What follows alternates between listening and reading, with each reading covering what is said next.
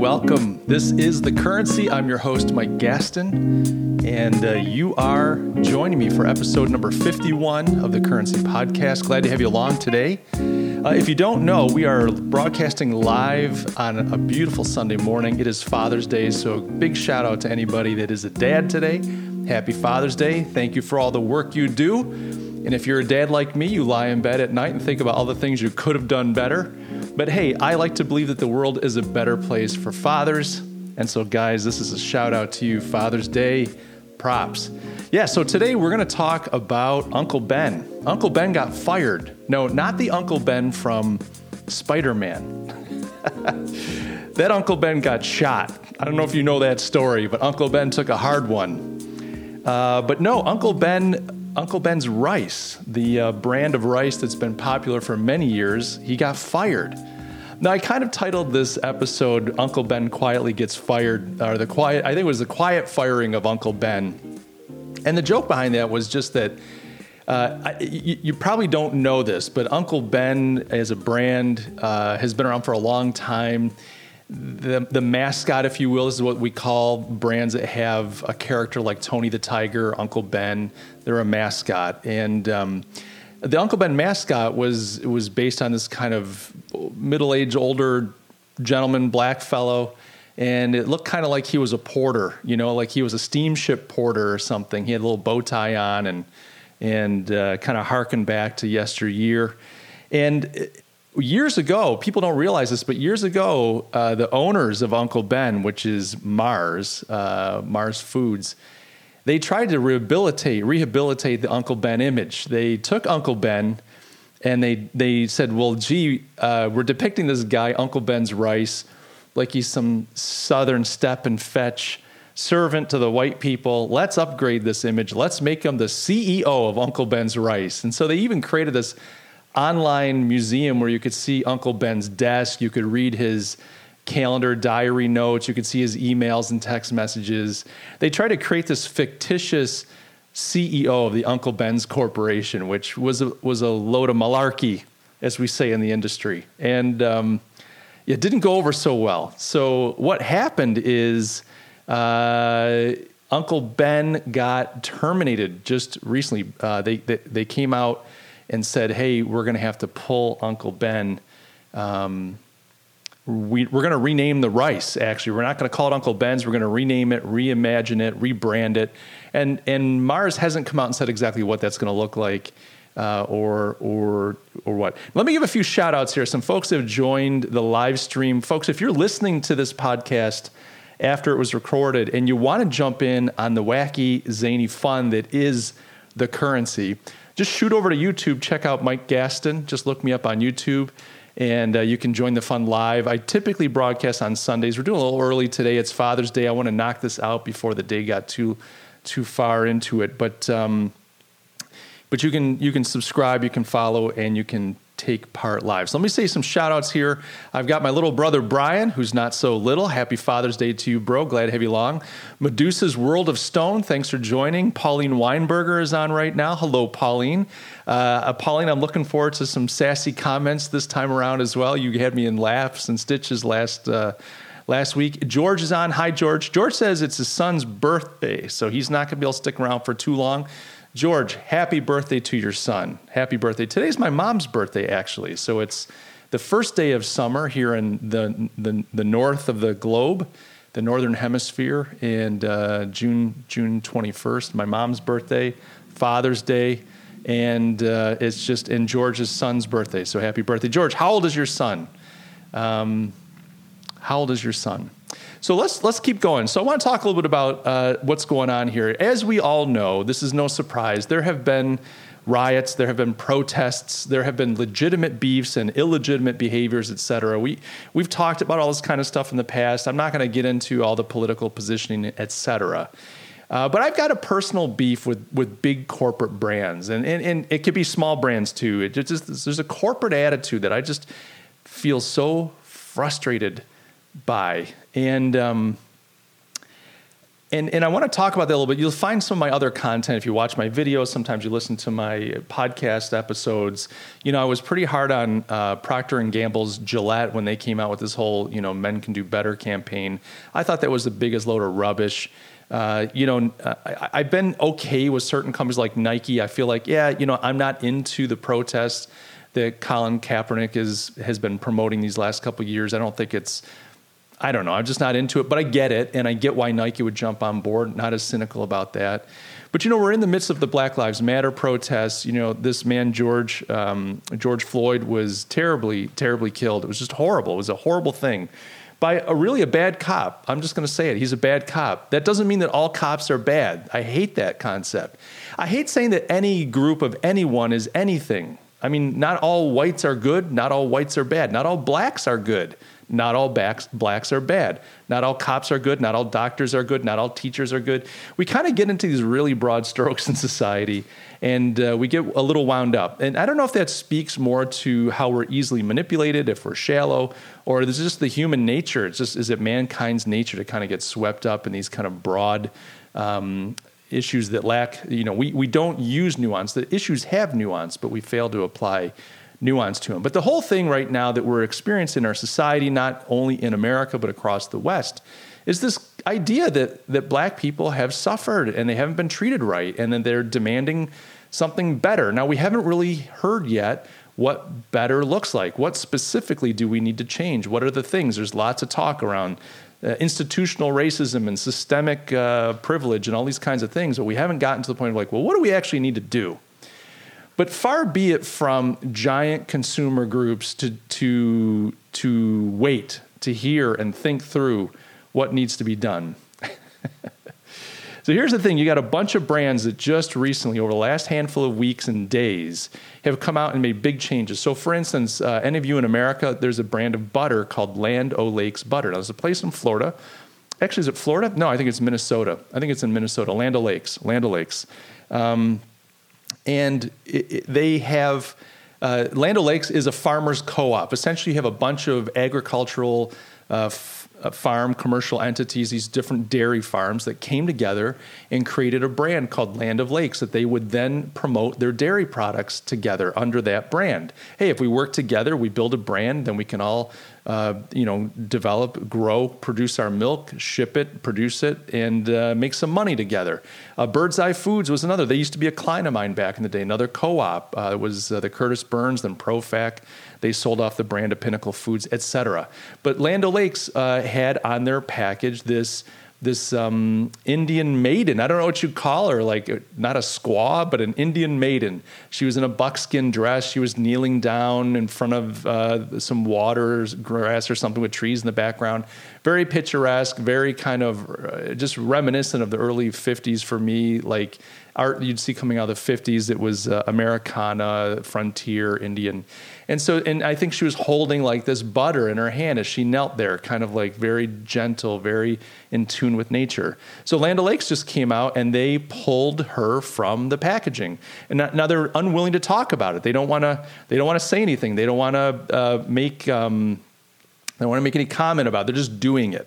Now, some some marketing people like Adweek is saying, "Oh, you're making a huge mistake. You should be trumpeting this from the hilltops. You should be talking about this. You're making this big move. You need to take advantage of it." By the way, hey, Pions with Zero, what's going on? I'm just going to put you up here. Uh, the only one option I heard so far had to do with equality of outcome kinds of states. Do you have an opinion on this discussion? Well, I do. I do. Where I won't tackle it right at this moment but I absolutely do. A quality of outcome is impossible. I guess let me tackle that real quick.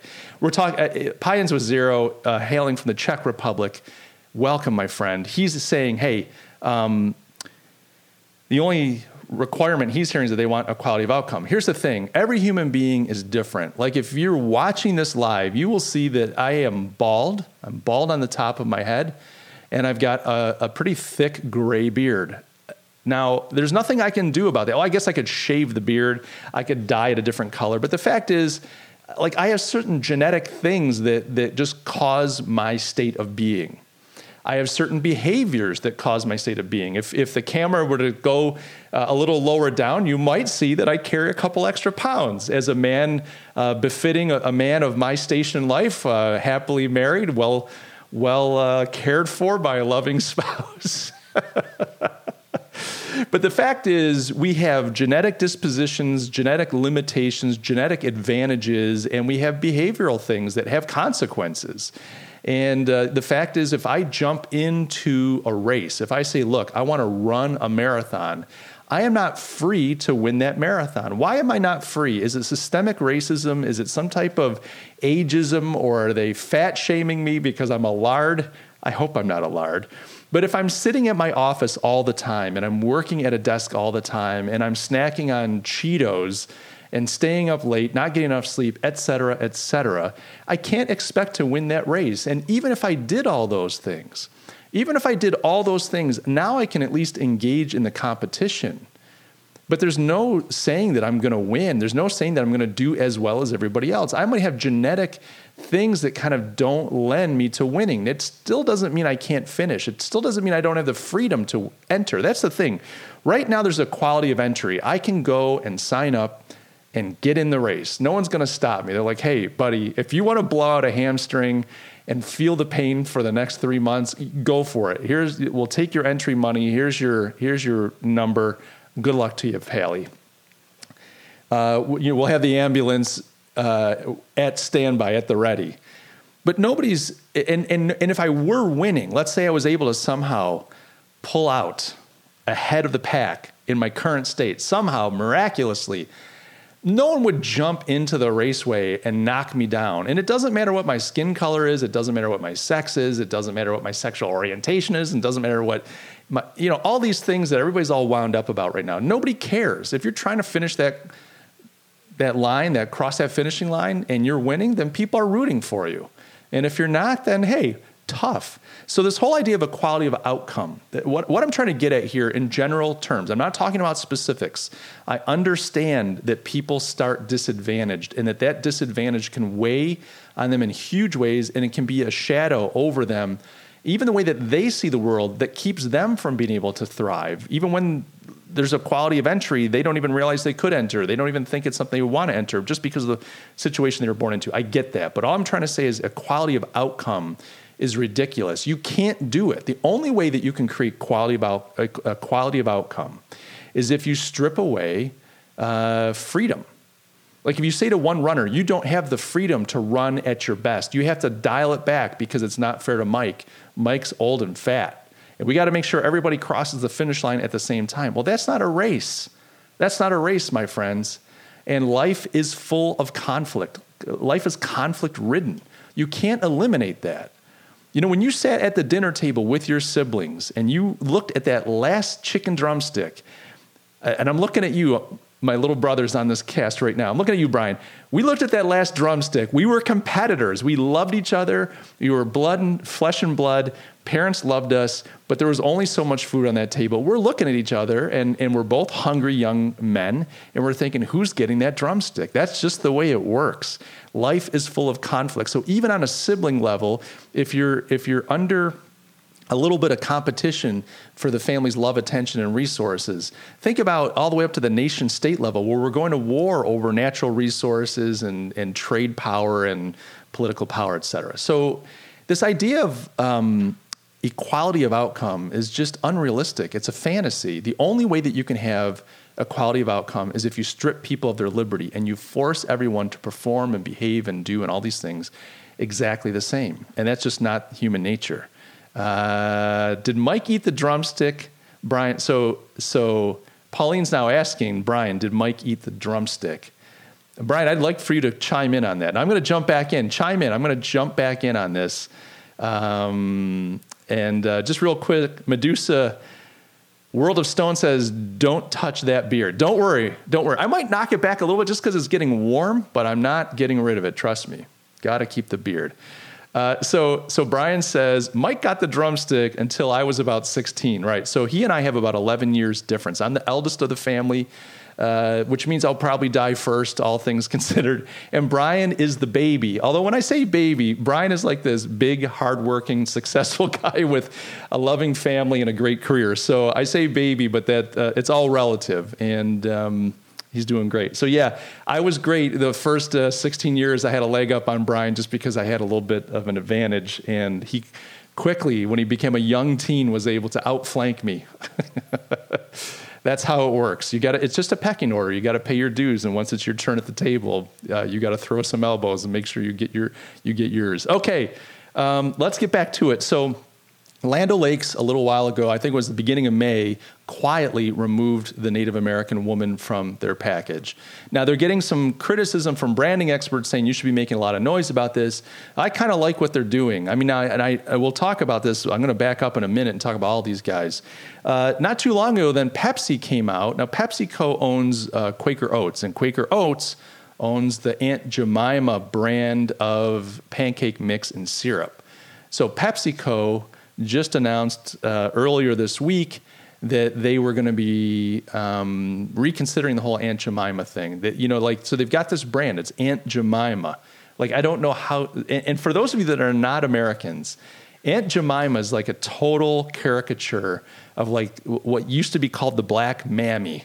So you might have a wealthy or or upper middle class white family they might have a mammy in the house. And this is this is going back well before my time. This is a long time ago, my friends. This is pre World War II. And the mammy might be in the kitchen making dinner. Uh, you know, she was depicted as kind of this big, overweight woman. She'd wear like a bandana, like uh, you know, on her head. She kind of tied down her hair that way, and um, she was depicted as jovial, and all the kids loved her. And you know, she was very uh, folksy in the way that she spoke and might have a little bit of common wisdom, some horse sense, but she wasn't considered like this fount of uh, depth and wisdom. She was this woman just doing the domestic work, making the food, cleaning up the house, etc. And um, that was a thing. Now, I don't mean to say that every house in America had a black mammy working in the kitchen, but it was this kind of um, cliche, this iconic role in the American culture back in the day. And so Aunt Jemima is a brand, and it's quite old. I mean, the Aunt Jemima brand goes back quite a ways, is based on this black mammy caricature. And the Aunt Jemima, um, uh, and the original mascot was very much so. In fact, if you look at some of the original print ads, uh, where they write like her talking, she'd be saying like, you know, Lord, yes, you know, this is a fine uh, pancake syrup. I mean, just like that kind of stuff. And um, so Pepsi came out. They own Quaker Oats, which owns now Aunt Jemima. You get all these corporate mergers and acquisitions throughout the ages. And Pepsi's like, oh yeah, we got to get rid of them. This is now it's 131 years ago. So Aunt Jemima, 131 years ago. I mean, think about that. That's a long, long time. And uh, so they got rid of it. So I'm just going to take a look here at the article. I won't put it up on the screen, but essentially, um, they're, Pepsi's coming out and saying we're just getting rid of this package. We're going to get rid of this name. We're getting rid of this package. Now they're not getting rid of the product. They're going to rename it. They're not sure yet. Now, see, this is this is the theme. So Uncle Ben, they're not really sure. They're going to rename it. They're going to have maybe a new mascot. They don't know. Uh, Aunt Jemima, the same thing. I'm just going to read. I'm looking at one of the ads now. So this is an ad from way back when. Uh, this is probably before Pepsi owned them. But uh, this it shows Aunt Jemima, that classic um, uh, mammy, as I was saying before, holding up a plate of pancakes and bacon. This is illustrated, more hand illustrated artwork. And she says, Law C, folks, show cheer for fluffy, energizing Aunt Jemima pancakes. I mean, my goodness. my gosh. You know, like like when I was a kid, you wouldn't think twice about this. I, not that we were seeing these kinds of ads. This predates my time. Now, what Aunt Jemima did, uh, and what what Quaker, whoever owned them at the time, did, they they did modernize Aunt Jemima, and I want to say they did that. I want to say it was the late '80s, but I could be wrong. I might be mixing up Aunt Jemima and Betty Crocker. But you know, a, a good 10, 20, 30 years ago, Aunt Jemima reimagined the woman to make her look more like this kind of professional, just a normal black woman. She just looked like this nice professional, big smile, pearl earrings, uh, nice curly hair, and you can see like a little bit of like a lace. Um, you know, blouse on. You can't really see much. And that's Aunt Jemima. So they updated. They made her just this really nice person. Now, what's interesting, if you go to the Aunt Jemima website, Pauline Weinberger says she has four liters of Aunt Jemima at our house. Four liters. Pauline, my goodness, that's a lot of high fructose corn syrup, my friend. That's a lot. I loved Aunt Jemima as a kid. I mean, and, and, there's a certain type of Aunt Jemima. It's like Aunt Jemima with butter, which a lot of people supposedly love. My my mother would never buy stuff like that. Uh, you know, we always wanted the sugar cereals or the kind of the uh, the the latest fad food. And no, we were. My mom was not going to feed us that way. Good for her. I mean, I you know she did the right thing. I'd be about 400 pounds if she didn't do that. But man, do we want it? Like if if we had if we had um, orange juice from concentrate she might water it down a little bit. Not because she was being cheap. She's just like, this is too sugary. Or we, it was very rare for us to have something like uh, Kool Aid. And if we had Kool Aid, you know, back in the day, I don't know how Kool Aid works now because I'm sophisticated. I drink scotch and wine. Uh, no water, but please. But um, you would get this little package, small foil package, you pour it in. You had to add your own sugar. And, you know, I, I can't remember. It was like cups and cups of sugar you'd put in this. So you'd have this like bright green you know, flavored sugar water. It was phenomenal. Like on a hot summer's day as a kid, you're out there sweating, riding your bike around, getting into fights and stuff with the neighborhood kids. You come in the house and guzzle down some ice cold uh, Kool Aid. But the way that my mom would do it, she'd cut the sugar. She wouldn't put the full sugar in. So it's like when I had, when I had uh, when I had Kool Aid at a friend's house, it was like I died and gone to heaven. Just that sweet, sweet, sugary goodness. anyway, I digress, which is half of this podcast. So we're talking about uh, Aunt Jemima. They did update the mascot, make her look a lot more normal and like someone you might know. You look at this and go, yeah, I, I, I know some people. Look, I go to church with a lady like that, or you know, whatever. So they did update it, but the fact is, uh, just recently they came out and said, "Okay, we're getting rid of her." So here's a few others. So we've got uh, Uncle Ben's. I talked. That's the title. So then, so first Pepsi, actually first Land O'Lakes quietly removed their Indian maiden. Then this week, uh, Pepsi came out and said, "No, we got to get rid of Aunt Jemima." Um, then after that, uh, Mars came out and said, "Oh yeah, well we were already thinking of doing this before Pepsi came out. They came out like the next day almost." Again, this is, it was this last week and said, "Yeah, Uncle Ben's, we're we've got to reimagine. We don't know what we're going to call it, but we're going to change the name. We're going to change the the mascot and the brand." And then just uh, a day or two ago, both uh, Cream of Wheat, which is owned by B and G Foods, and Mrs. Butterworth, a competitor to Aunt Jemima. Mrs. Butterworth, another black mammy syrup brand, uh, owned by ConAgra Foods, also came out and said, "Yeah, we're we're dropping these mascots. We got to make some changes." So all this stuff happening in the recent week. This is all in light of the Black Lives Matter, the protests, and everything that's been going on this month. This is really amazing. Now. Here's what I want to kind of point out. And by the way, I'm just going to put up here uh, Medusa says Aunt Jemima logo has changed six times since its inception. Uh, oh, and he also mentions, uh, he or she, I'm not sure Medusa's World of Stone, male or female, but they mentioned that Eskimo Pie will change their name also. Someone brought that up. They, before Eskimo Pie came out and said they were going to do anything, they, they wondered about that. Like, oh, is Eskimo Pie next? Um, and a few others. So here's the thing that I find really fascinating. You've got all these companies that are coming out, these huge consumer groups worth billions and billions of dollars. I mean, if you think Pepsi, ConAgra, and Mars Foods. I mean, these are massive companies, massive companies coming out and saying, "Yeah, we're we're definitely changing." Um, why now? Now, I don't have a problem with these companies changing, but I'm asking why now. And I think this question of why now be kind of exposes what corporations like these are all about. It's, it exposes what they're all about. Why now? Why after hundreds of years, well, not hundreds, I mean, Aunt Jemima is 131. Why, after over 100 years now? Is it now in 2020 that we've all decided we care about our black neighbors? Funny enough, by the way, it's not hard to find. If you look on YouTube, there are a lot of black YouTubers saying, "Hey, wait a minute, don't don't get rid of Aunt Jemima." Like that's I love this food, and if there's no black woman on it, I don't want it. Like I love it because it's got a black woman on it. Now they're not looking back at the black mammy history. They're not doing a whole intellectual history of, of racism here in the product and accusing uh, you know giant corporations of of using a black likeness to make a billion bucks. They're just saying like I identify with this. And the funny thing, if you go to the Aunt Jemima website, if you go to Aunt Jemima's website, all the imagery, the messaging, um, you know, customers, pictures of customers enjoying it, the videos, it's all aimed at black people. The funny thing is, it depicts black families and people of color enjoying Aunt Jemima products. So this is just kind of strange. Like on one hand, I get it. Like you've got this history that's that's kind of a problem. People have to go, it's problematic. I hate that phrase, by the way. Everything's problematic. This is life. Life is problematic, my friends. Stop saying it. You know, we don't need another think piece on Vox about how problematic your pancake syrup is. But that said, I totally get it. Like this thing does have a checkered history and it comes from a questionable past. I don't need America to still have Aunt Jemima pancakes to feel like I have liberty and freedom.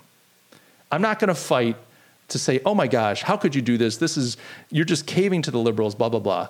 I think people have a point. It is offensive. If I, if I were, if I were, and I am a Lebanese person, and I watch a movie, say like Star Wars, that depicts Arabs as these like conniving, shallow, uh, dirty, distrustworthy, uh, untrustworthy schemers as they did in uh, one of the Star Wars movies. I, I forget the guy's name. He, he was this character. He kind of looked like Yasser Arafat, but um, uh, he he was the one that owned Anakin Skywalker. I, I, forget. It was the second series of Star Wars. Of course, I know his name, but it's just not coming to me. It's the one that also had Jar Jar Binks in it, which sound, seemed like some kind of Jamaican goofball. But you know, they they portrayed it was really they were kind of taking like an Arab stereotype so I watched that movie. Now I don't walk out of there feeling destroyed. I don't walk out of there feeling like the world's against me. But it is a bit of a knock. You watch that and you go, ah, geez, you know, like I know I'm part of this racial group. I'm not Palestinian. I'm Lebanese. We're Phoenicians. You know, I don't know how Arab we are, but they're part of the Middle East. And to most people, they just get lumped into the group. You go, oh, um, Middle Eastern. Arabs. Brian says Aladdin. No, I'm just thinking of uh, Star Wars, but Aladdin's another one. I never watched the Aladdin Aladdin movie, so I can't speak to that. But anyway, um, you know, if I if I see that, it does hit me a little bit. Okay, big deal. Like I don't, it doesn't end my world, but I do understand it. Kind of helps me be a little sympathetic to a group that says, "Look, we've really been treated poorly. Our lives aren't that great in general. Some of us have fantastic lives, but a lot of us don't." And I feel like this kind of makes fun of us, or it sells product, uh, making fun of a stereotype of us. I get that. So for people to say they want to see this stuff go away, I don't have a problem with it. I really don't. It doesn't bother me. I understand it. The problem that I have is not that this is part of the discussion. It's just that all these companies, Pepsi and Mars and ConAgra, and you know, and um, and B&G Foods and so on, they've had decades and decades to deal with this. They, decades and decades. I mean, they, they, they could have easily dealt with this before there was a problem. And, that, and that's the thing. At the end of the day, you got to look and you got to say, okay, they could have dealt with these things, but how can you? If you go, look, we're changing Uncle Ben's rice, we're going to rename it because we feel like it's, it's insensitive, it's tone deaf, it's not the right look, it's not the right attitude, it doesn't align with our values anymore as a company. We acquired this back in you know 19 dickety doo, and the world's changed, and so have we. And we when we and we want to take a positive step forward, and we're excited about coming up with a new brand. It's going to be the same quality and so on. But um, and we're grateful for Uncle Ben and the brand, and we're going to retire them. You know, we're done. Like they could have done that before they were burning uh, cities down and occupying places and saying it's, you know, so, so for me, it's really just grandstanding. It's it's just that's you know sycophantic. I'll do whatever you want to make you happy. Look how virtuous I am. Look how great I am. But I always I always have a hard time trusting someone who does something under duress. You know, like if you're going to sue somebody, somebody somebody uh, takes your lawnmower. You know, they refuse to get. No, it's my lawnmower. It was never yours. You know, and then now you got to go to the cops. You got to go to court. Whatever you got to do, and eventually that that neighbor down the road says, "All right, fine, I'll give it back." Like, are you are you going to trust that neighbor? Why did they give it back to you? They gave it back to you because they got caught. They gave it back to you because they got in trouble. They gave it back to you because uh, some type of power or force is, is making them do it. The neighbor who goes, Oh, is this yours? Yeah, I had no idea. I was wondering who it was. I found it. Um, I'm happy to give it back to you. In fact, uh, just so you know, I did an oil change and I filled it up. And now you're like, hey, this is a great guy. I love this neighbor. And I feel like Pepsi and Mars and company, ConAgra, had, a, had the chance through the years to do these kinds of things to say, hey, look, you know, we're going to, we get it. Like we make, we make hundreds of millions of dollars off this product, but um, we're not comfortable with it. We're not comfortable what it stands for. We're not comfortable with its history. That said, we don't want to just ditch it. We think it's important. We have a lot of people that love the product, and um, we're going to somehow evolve it out or change it, modify it but we want to do what's right. And I guess that's what it boils down to. You know, you, you, I, it's hard to take somebody seriously when they're only willing to do what's right in the heat of the moment, when they're only willing to do what's right, not in the heat of the moment, but like when they're under pressure, when they're under duress. They're only willing to do what's right when the world is demanding change. And it's an opportunity for them to benefit. You know, they're not doing this now when it's going to cost them something. They're doing it in a way that gets them something. Earlier, I talked about Land O'Lakes and said, at least I respect them. Look, they were reading the tea leaves as well. And I don't know how long Land O'Lakes was talking about this, but they weren't trying to score points. I think what Land O'Lakes did, they looked and said, yeah, the world's on fire. I don't know that we're right in the crosshairs, but we're just we're in we're in that world. We're in that we're kind of on the on the target. We're not the bullseye. This is Black Lives Matter, but quite frankly, we're using an indigenous person to to hawk our butter, butter products. I think they were smart to say, let's let's pull this thing off. They could have done it before, no question. But at least they did it quietly. They didn't thump their chest. They didn't do press releases. And when and when news outlets and journalists have reached out to them, they've said no comment. They're just dealing with it. They're just taking the hit and moving on. They're not trying to score points. They're not trying to get, you know, uh, they're not trying to get on the good side of all the protesters and show how, you know, they're making these big statements about how they believe in in uh, you know goodness for all and righteousness, et cetera. They're just doing what's right. You can question their timing, but they kind of got they beat the punch a little bit here. Kudos to them. Kudos to Land O'Lakes and the people running that organization. Just say, yeah, we're just going to fix it and we're going to move on. I, and I think that's going to serve them well over time. Now they've got it a little bit easier because like their butter isn't called um, Squaw brand butter. You know, it's not it's not Indian maiden you know, the sweet, creamy delights of the Indian Maiden brand butter company.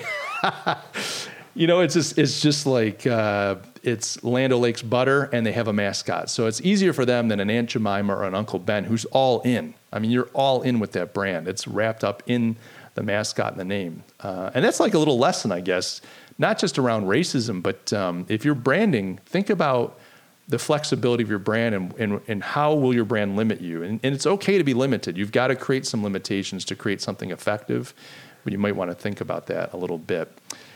Medusa World of Stone says you might be talking about Watto, owner of the junk shop on Tattoo, Tatooine. Yeah, Tatooine or Tatooine or whatever. Yes, that guy, Watto.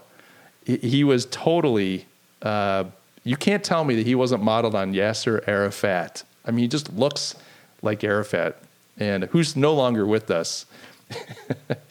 but anyway, um, yes, I think that's who I was trying to talk about.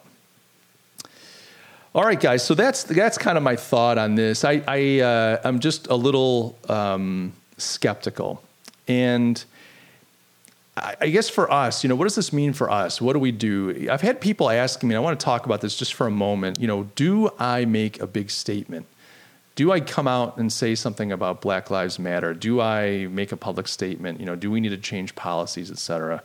Um, you know, again, I've said this kind of thing before, but for me, it kind of depends. It, it all depends. I mean, you know, how much is your brand tied to, you know, things of race, things of color, things that are kind of, you know, in, intimately, directly tied? It, I'd take a look at your business. I mean, more than the brand and more than making statements, it's it's more about what you do. And people forget what you do is a statement.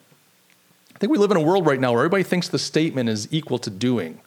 You know, I put a black square up on my avatar, everybody. I posted a black square to my Instagram account, you know, and, and uh, LinkedIn, oh, you know, we changed all of our navigational elements to black instead of dark blue. Big statement. You know, like, who cares? That's not doing. You didn't do anything. You're just making a statement. I think what really you know talks these days is put your money where your mouth is. What kind of people are you hiring? You know, how do you treat your people? Uh, what kind of products are you putting out there? Who are you serving, et cetera? Now, I'm not one to say that you've got to be, you know, out there. I mean, you got you have to obey the hiring practices and laws of your society and your community. But I'm not out there saying hire someone because of their skin color. I don't care if they're white, black, brown, yellow. Like, don't hire them based on their skin color. Hire the people that are great at doing the kind of work that you need. Hire the people that have and share your corporate values. I don't mean your personal values, like, oh, you know, I like to have fun. If your business is about fun, great. But hire people that are competent, hire people that are trustworthy, in integrity with what you want to see as the culture and values of your company. What kind of organization are you trying to build? Well, hire the people that help do that. And be colorblind. You know, somebody's black, white, what yellow, who cares? Doesn't matter what sex they are. Who cares? I mean, this is the thing. It's like we're so wound up on these identifiers, and at the end of the day, we're missing out on the qualities that really define us. It's not your skin color, not your hair color, it's not your height, it's not your sex, it's not, you know, what language you speak. These aren't the things that make us who we truly are. It's it's it's the the quality of our character, it's the competencies, it's it's our hearts, our attitudes, our actions, behaviors. What do we do? You know, what are the things that we do? I'd much rather look at those kinds of things. I'd much rather focus on that for myself. So, you know, as you're thinking about your business and your brand, et cetera, you know, I, I wouldn't get wound up. I wouldn't get caught up. These things are like, these, you know, these, these, these movements are like tattoos. They seem great at the time.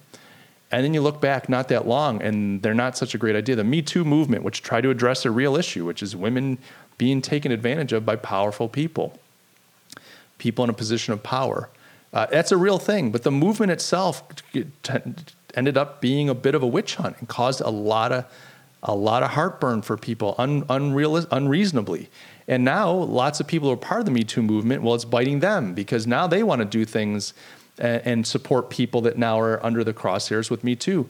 And so th- again, now it's kind of like that bad tattoo. It was a good idea. It was useful, made me feel good back in the day. Now, not so much. And so I'm more about what's the quality of your character? What's the content of your character? What are the things you do? What you know, what is your life all about? That to me is what matters. And that's what has that's what that's that's what has longevity. That's what outlasts us. Pauline Weinberger says, We have the Edmonton Eskimos. After some consultation with Inuit, they are keeping the name. Yeah, see, that's another one. Sports teams have been thinking about those. You know, we've got we've got a bunch of sports teams in the U.S. as well, uh, and as well as Canada that have um, you know, race-related names. Often they're American, uh, Indian names, Native American names. Um, you know, the Chiefs, the Kansas City is the Kansas City Chiefs. Uh, there's a bunch of them. They they escape my my mind right now. Um, you know, it's this this is an ongoing conversation, and it's a tough one. Oh, Washington Redskins. Uh, that's right, Medusa. Thank you so much, Washington Redskins were under some heat a while back too. That's absolutely correct. And you know, redskin was kind of a derogatory term. It's not like um, like Eskimo. I don't think of as being derogatory. It's just like a name. It's like you know, if again, I keep I, am half Irish. I'm like Irish and Lebanese. I keep using the Lebanese, but if it was like um, you know, the I'm, I'm trying to think of like um, you know, you got some soccer team and you call them the uh, the uh, the the Lebanese marauders or something. You know, like it's not necessarily bad the Lebanese aren't known for being marauders; they're more merchants than anything else. But um, but the name Lebanese isn't isn't derogatory, you know. But if you're going to call somebody by a derogatory name like Redskins or Braves, that's right. Pauline says the Braves. That's right. Good. Uh, Braves are a uh, baseball team, if I'm if I'm correct. I think I'm correct on that. Terrible. I can mention soccer teams. I played basketball in high school. I like watching some baseball and a little bit of football, but uh, I'm not really up on most of my sports. Medusa says most of the tribes are honored that their names carry on in the sports teams. That's that's cool. Yeah, I mean, yeah, when you say Redskins or Braves, I know some people don't like that, and I get that. Again, that that stuff fine, but um, but yeah, that but when you're just using someone's name like the Mohawks, okay, the Mohicans, like that's that's a tribe's name. They're a pretty fearsome, revered tribe and uh, to, to use them in your name in a sports team, some people would argue, well, that's cultural appropriation. But it can also be viewed as I'm paying homage to these guys. They were they were like the original ballers back in the day, and so we want to have their name to intimidate uh, and to show what kind of team, how tough we are. So yeah, that's that's that. So guys, that's it for the podcast. What I'm going to do is stick around and answer some questions for a little bit. But if you've been listening to the podcast, thanks for spending a few moments with me on this beautiful Father's Day. Guys, if you want to subscribe, do me a favor. You can find this podcast anywhere that fine programs are provided. That would be Apple Podcasts, Spotify uh, Stitcher Radio, Google Podcasts, and of course, as I mentioned at the open of the show, you can catch it live on YouTube. You can also find a recorded version on YouTube as well. So just go over to YouTube and look for Mike Gastin, and uh, you will be able to find my channel, subscribe, and get all this quality content. Please know, folks, uh, that I love you all, and I look forward to seeing you in the next episode.